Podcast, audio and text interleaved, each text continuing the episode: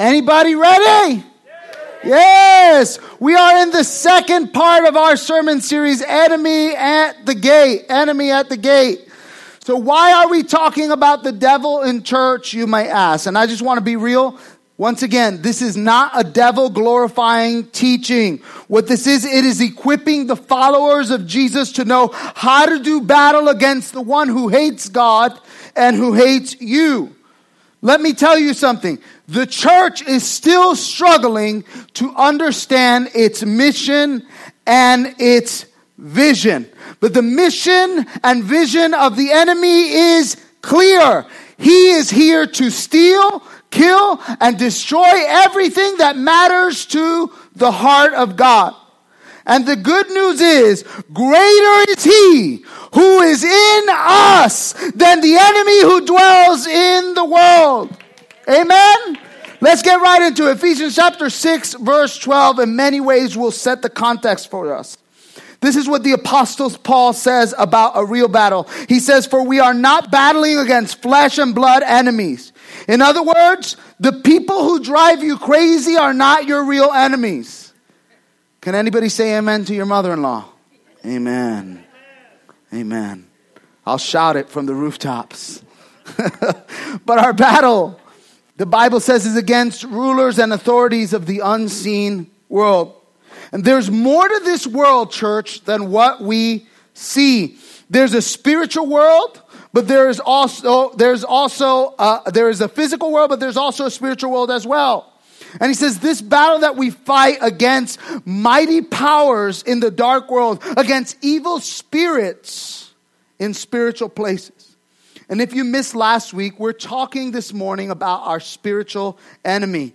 He has many different names in the Bible. He's called Satan. He is called Lucifer. He's called the deceiver, the destroyer. He is the accuser. He is called the father of lies and the prince of darkness.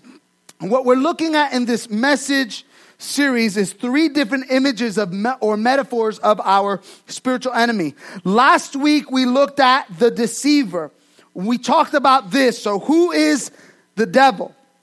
He's the deceiver who attacks your mind with lies. Next week is going to be the most personal one to me. We're going to talk about the destroyer. So, who is Satan?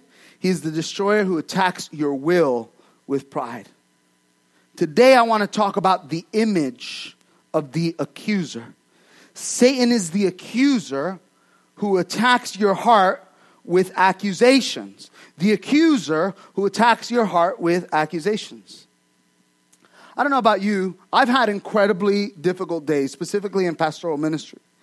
Days where I felt the pressure and the anguish of others. Days where I've had to make difficult, exhausting decisions. Decisions that I know would affect the future of our church family. And in those moments, I've felt a voice speak to me. You're not good at being a pastor. You should just walk away. You're a terrible pastor. If you think you're so good, why did this happen? Or why did they walk out? I've had these moments even in my relationship with my wife, Crystal, where I've thought, you know, I really don't deserve her. She's too good for me. And I can remember after arguments thinking she's better off with someone else. And I've had moments after bringing correction to my children where I've cried and felt a voice inside of me that says, You're a terrible Father. Those are darts of accusations. But I hope you'll understand is these voices are not from our heavenly Father who loves us. They're from an enemy who hates me. Risen King, how many of you have experienced something like that where you hear voices, something telling you you're unworthy, you're not good enough, you're not lovable, you're not trustworthy, and on and on and on it goes. And it comes from our enemy who the Bible says is the accuser. My prayer for you is this Isaiah 54 17. No weapon formed against you will prosper. Another version says, No weapon formed against you will succeed. I pray that you would silence every voice that would rise up to accuse you by the power of Jesus. Let's talk about the devil, the accuser, for a moment. This is what John called the devil in Revelation 12 10. He said, I heard a loud voice in heaven say, Now have come the salvation and the power and the kingdom of our God and the authority of his Messiah. For the accusers of our brothers and sister, the Greek word translated as accusers, you've probably heard this word before. This is the Greek word for accuser, diablos. Diablos is the Greek word for accuser. It's used 35 times in the New Testament. It's translated many times as devil, adversary, or accuser. For the accusers of our brothers and sisters, who accuses them before our God day and night. For the accusers of our brothers and sisters has been hurled down. He has been defeated by the risen Christ. But he doesn't stop accusing day and night. What's so interesting is what the accuser will do is before you ever sin, listen to me, before you ever sin, the accuser will lie to you. He'll say something like this Go ahead. It's okay. Curse your wife out a little bit. It's okay. Beat your kids down a little bit. It's okay. Get into that hotel room. Nothing will happen. You're stronger than that. It's okay. It's just a little money. Take it. You need it more than they do. It's okay. Yell a little bit. But afterwards, after they entice you, after he lies to you and draws you in, the tone changes and he flips the switch and he starts beginning to tell you things after you've committed the crime. You're unworthy. You're unlovable. You're undeserving. You're nothing. So before you sin, the devil says, go ahead, do it. It's no big deal. Everybody else does it. You're not going to get caught. Besides, who really cares? It's your life anyway. And after you do it, after he draws you in to sin, he goes something like this You're pathetic. You're no good. God doesn't love you. He can never use you again. You've gone too far. So before you sin, he lies. And after you sin, what does he do? He accuses. In fact, if you're taking notes, this is powerful. When the devil talks to you about God, he lies. Did God really say last week? When the devil talks to you about you, though, he accuses. You're no good. You're pathetic. You're unworthy. You're unlovable. And we're talking today about how to overcome the voices of the accuser. And what we're going to do is look at a very po- powerful, very uh, personal and prophetic text from the book of Zechariah in the Old Testament. So if you have a Bible, Zechariah chapter 3, you can follow as well on the outline that was provided to you this morning. Let me give you the context. Zechariah has a vision and sees this heavenly courtroom. So, what I want you to do is imagine a courtroom. And we're going to be seeing three different characters in this story. First of all, there's God. And God is the judge in this story. Then there is Joshua. And Joshua is the high priest. And he is the one on trial. He is the defendant. And then there's Satan. Satan is the prosecutor. Satan is the one trying to convince the judge, who is God, of Joshua, the high priest, guilt. What's interesting is Satan actually appears to have a case about Joshua's guilt because he's going to say to God, Lord, Joshua's robes are very dirty. And here's the thing from the New Testament on, if you know anything, a high priest's robes should always be clean. Filth is always a sign of or a picture of sin in someone's life. And so Satan appears to have a case. Perhaps the high priest is truly guilty. So he's on trial. God is the judge and Joshua is being attacked by the accuser. So here's how the story goes. Zechariah chapter 3 verse 1. Then he showed me Joshua the high priest, standing before the angel of the Lord. So let's pause for a moment. Let me define to you who the angel of the Lord is in Scripture. The angel of the Lord, we know from Scripture, is most likely Christ, Jesus. You may say, How is Christ in the Old Testament? I'm going to give you a word that I paid a lot of money to be able to learn. And it's a word I have never used since seminary, but I'm going to use it. Are you ready? Can you say it with me? Christophany. Christophany. A Christophany is the appearance of Christ in the Bible in a non in the non-physical form of Jesus. There are many, many Christophanies. In the book of Daniel, there were three Hebrew men, Shadrach, Meshach, and Abednego, and they were thrown into the fire for refusing to worship a false God. And they were supposed to be consumed by this fire. But the very king himself looks into the fire and he says, I've thrown three men in there, but there is a fourth. And he has the image of the Son of God. This is the Old Testament. That is a Christophany. So let's continue now that I've explained that. Then he showed me Joshua the high priest standing before the angel of the Lord and Satan standing at his right side. And what was the devil doing? What he always does. He was there to accuse him. The Lord said to Satan, The Lord rebuke you, Satan. The Lord who has chosen Jerusalem rebuke you. Is not this man a burning stick snatched from the fire? In other words, God is saying this. He may be guilty. Maybe he is guilty, but I'm choosing to save him from punishment. Now here's the truth. Joshua was dressed in filthy clothes as he stood before the angel of the Lord. He was dirty when he should have been clean. Imagine this. He's standing before God and he is truly guilty. Have you ever been somewhere where you have felt underdressed before? Right? I've been to I've been to churches. I, let me tell you, I've been to churches before. And if you don't walk in there with a tie on, you can have a suit on. You don't walk in there with a tie on, man, they don't want to receive you to, to, to give the word forward.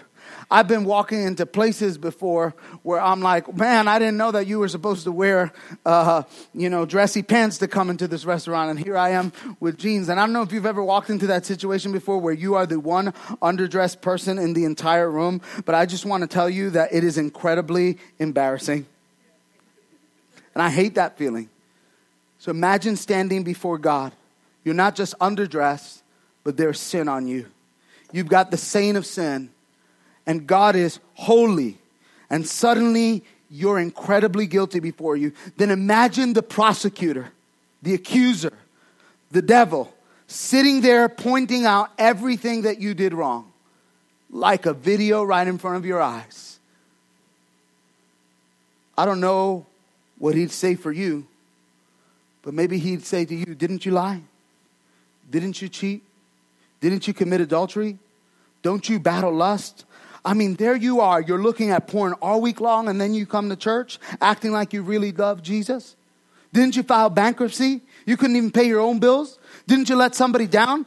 Didn't you hurt? And on and on and on and on this goes. The devil accuses. He hurls out guilt. He hurls out shame. He hurls out condemnations. And this is what the devil does. He is the accuser who accuses God's people day in and day out. Now, before we look at the rest of the story, I want to show you some really good news. Because we've looked at who the devil is, but now I want to show you who Jesus is. Who's the devil if you're taking notes? The devil is the accuser. Who is Jesus? The good news is that there's a word that's used for Jesus in the Bible, and this is a powerful word. The Bible says, according to 1 John chapter 2, verse 1, it gives us some amazing news. John says, My dear children, I am writing this so that you will not sin. But if anyone does sin, we have an advocate who pleads our case before the Father. So who is our advocate? Who is our defense attorney? His name is Jesus Christ, the only righteous Son of God. So we have the one who accuses again and again, but we have the Son of God who stands in our favor, who stands in our defense. He is our friend. He lays our case out before the Father. And whenever the enemy attacks us, he rises from the bench to defend us. No, they're, they're not sinful. They're more than just their sin. They're more than just that incident. There is a character in there. There is a child of God. There's someone who's been endued with the image of God. And Jesus rises and defends. And the devil tries to prove Joshua's guilt. And Jesus is the defense. Verse 4 the angel says to those who were standing before Joshua, Take off Joshua's filthy clothes. Then he said to Joshua, See, I have taken away your sin, and I've put fine garments on you. Yes, you're dirty. Yes, you're guilty.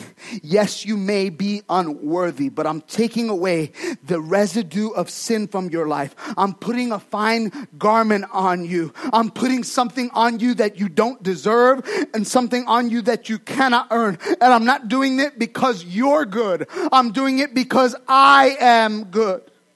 And he says, Take off those filthy clothes and put these robes of righteousness on him. And he says, See, I have forgiven you. And this perfectly parallels the story that Jesus records in Luke chapter 15. He says this He says, There was a father who had two sons. And one son said, I want what's mine. I want my inheritance. I want to go out and live however I want to live. I, I don't want to live according to your rules. So the son went off and he had wild life. He partied hard. Maybe he smoked weed. Maybe he got drunk every night. Maybe he had a new person in his bed every night. And he's always taking this dare and living on edge. As a matter of fact, he's so partied up and messed up that the Bible records that he squandered his entire inheritance on prostitutes and on wild living. And one day he wakes up, just like one day we all will wake up and realize, I've messed up. What did I do? And this is exactly where some of you are right now. I thought this is what I wanted, but this is far from where I ever wanted to be. And he was hurting because of his sin. And scripture says he came to his senses. He realized this even his father's servants had a better life than he had at that moment. And he decided maybe I'll go back and he'll take me in as his servant. But when he started coming back to town, he had no idea that his dad had been waiting for him. His dad wasn't angry. When his father saw the son, he ran towards the son. And even though the son was filthy and dirty, the father took off his very own robe that was completely clean and he put it over the son who was dirty. And so the father looked at the son and he didn't see sin, but he looked at the righteousness and the goodness of the father. And he said, You're always a son to me. Let's come home and let's celebrate. And this is the perfect picture of what God did in Zechariah chapter 3.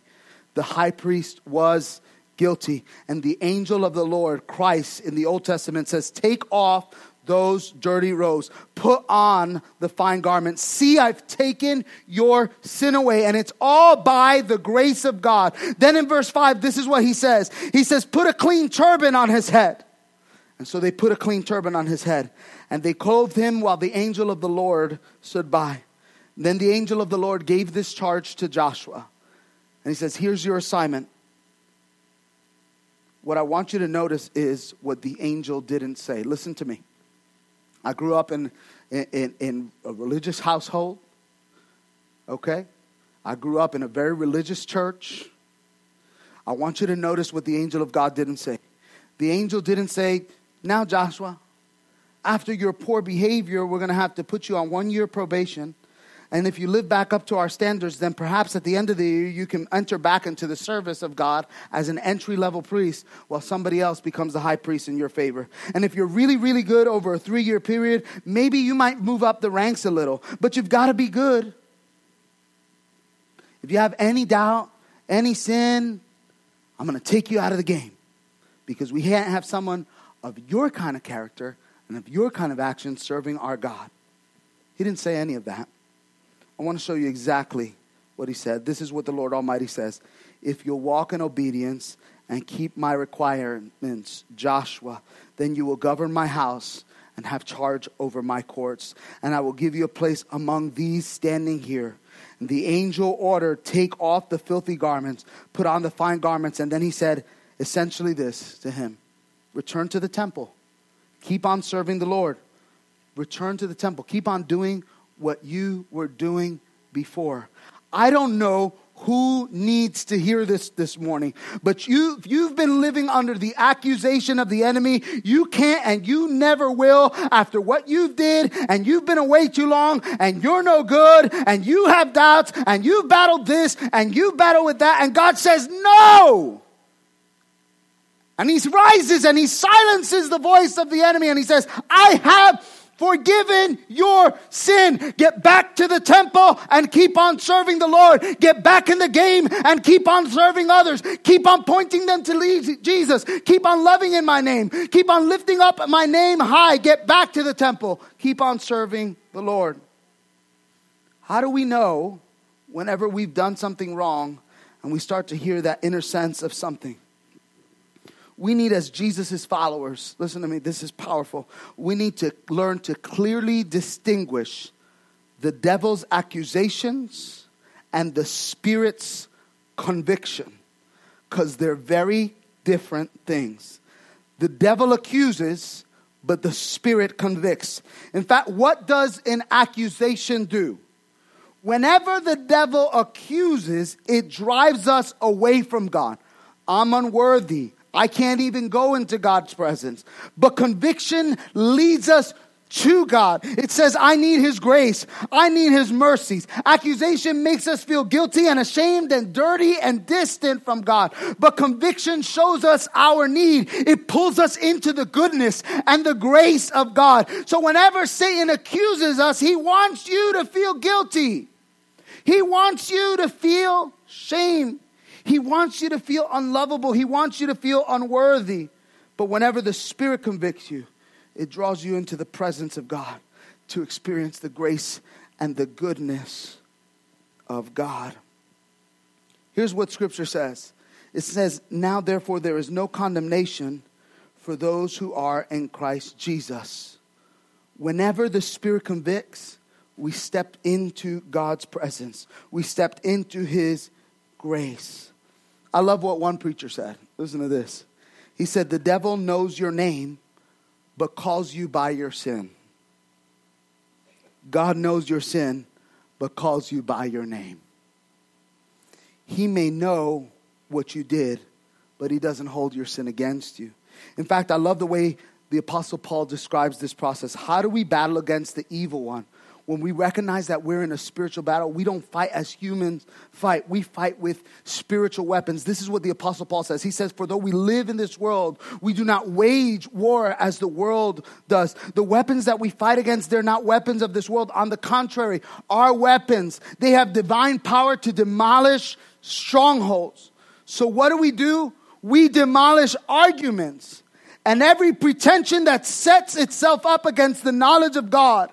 And we take captive every thought and we make it obedient to Christ. So whenever the enemy starts to lie about us, starts accusing us, and starts telling us what we are not, we take that thought captive and we fight with our spiritual weapons. We fight with the helmet of salvation, with the breastplate of righteousness, with the field of, with the shield of faith, which quenches the fiery arrows of Satan, with the belt of truth, with the shoes prepared for the gospel of peace. And we have that one offensive weapon that we learned about last week the sword of the Spirit, which is the Word of God, sharper than any double edged sword. We take the accusations of the enemy, we capture them, and we make those thoughts obedient to Christ. So whenever we hear, you're a failure, you're no good, then you can quote back and fight with the sword of the Spirit. I am the righteousness of God in Jesus Christ. I am a new creation. The old has gone, and behold, the new has come.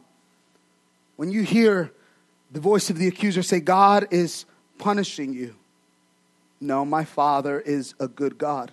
He gives good gifts to his children that he loves. This is an attack from the evil one and what the evil one meant for harm, my God will use for good. You may be going through a hard time and you may be getting attacked on every side. And in that moment, you take the sword of the Spirit and you say, I consider it pure joy, my brothers, whenever I face any kinds of trial, because I know the testing of my faith develops perseverance, and perseverance must finish its work in me so I may be mature and complete and lacking in nothing. When the devil speaks to you and says, after you, after what you just did, you expect God can use you again? God can never use you. God doesn't love you. You're in big trouble, buddy. You take that thought, you make it obedient to the scriptures obedient to Christ, I will rejoice in the Lord always. Again, I say I will rejoice because the Lord is near me. I am not anxious for anything, but in everything by prayer and petition, I will make my request known to the Lord. And the peace of God, which transcends all understanding, will guard my heart and keep my mind in Christ Jesus. When the devil says God doesn't love you, God is not with you, you respond back and you say, I am more than a conqueror through Lord Jesus who loved me. For I am convinced that neither death nor life, nor angels, nor demons, nor any power, neither height nor depth, nor anything in all creation will ever be able to separate me from the love of God. My God is with me. My God is for me. Greater is he that is in me than he that is in the world. You are not who the devil says you are. You are not what the devil says you did. You are who Christ says you are. You are a child of God. You are the child of the king. You are a royal priesthood. You are a chosen nation. You are the head. You are not the tail. You are seated in heavenly places. So whenever the devil accuses you and tells you what you can't do, you capture that and you fight back with the word of God and you say, I am not who you say I am. When the devil tries to talk you out of living for God and glorifying God, making a difference and being connected to people, that's his goal. His mission, his vision is to steal, kill, and destroy everything that matters to God. And he attacks you with accusations over and over and over again. The good news is this you have an advocate. You have a defense. And he is seated right next to God the Father. And he said, No, that's not true. Let me tell you what is true. There's no condemnation. She is new in Christ. He is forgiven. He is made new. Oh, that's what he did. He may have done that, Satan, but that's not who he is. And the devil, the devil lies. And Jesus says, Hey, that may be what you say, but let me talk to you about the truth. There is so much more that you were created to do. There is purpose in your life. God had intention and God had plan in your life. When Satan says to me, You're not good enough, Tom, you shouldn't be a preacher. You're not worthy of this marriage you're in. You're not a good example. No, no, no, no, no, no, no. I am the righteousness of Christ in the Lord. My blessing is coming. I am blessed going in. I am blessed going out. I am made completely new and I will lay my life down to serve my wife and my family as Christ loved the church. And I'm imparting spiritual life to my children, raised being biblically anchored, Christ centered world changers. I may not have got it right then, but I'm getting it right now because the Spirit of truth dwells in me. The devil is a liar, Jesus is the truth. And when you know the truth, the truth will set you free. So when your enemy accuses you, this is my prayer for you that no weapon formed against you will succeed, that by the power of truth, you would take every thought captive and make it obedient to Christ because you know the truth and the truth will set you free. You will silence every voice raised up that accuses you. And the good news is this you've got Christ defending you standing with you. Greater is the one who is in you than the one who is in the world. So, Father, today, we ask that you would give us the power of your living word to defeat the lies and the accusations of the enemy. Father, I thank you for your living word. I pray, God, that you would quench the fiery darts of accusation. God, for those who feel defeated, who feel unworthy, who feel unlovable, God, who feel full of shame, we thank you, God, that they are not what they did. They are who you say they are. And we pray today, God, that their mind would be renewed with truth. The devil is a liar. You are the truth, Jesus. And the truth will set us free. God renews our minds. Renew our minds, God silence the accusations of Satan. We thank you, Jesus, that you defend us. And may we step into the truth of who you say we are and live the calling that you've called us to live. And we pray now that the truth would set us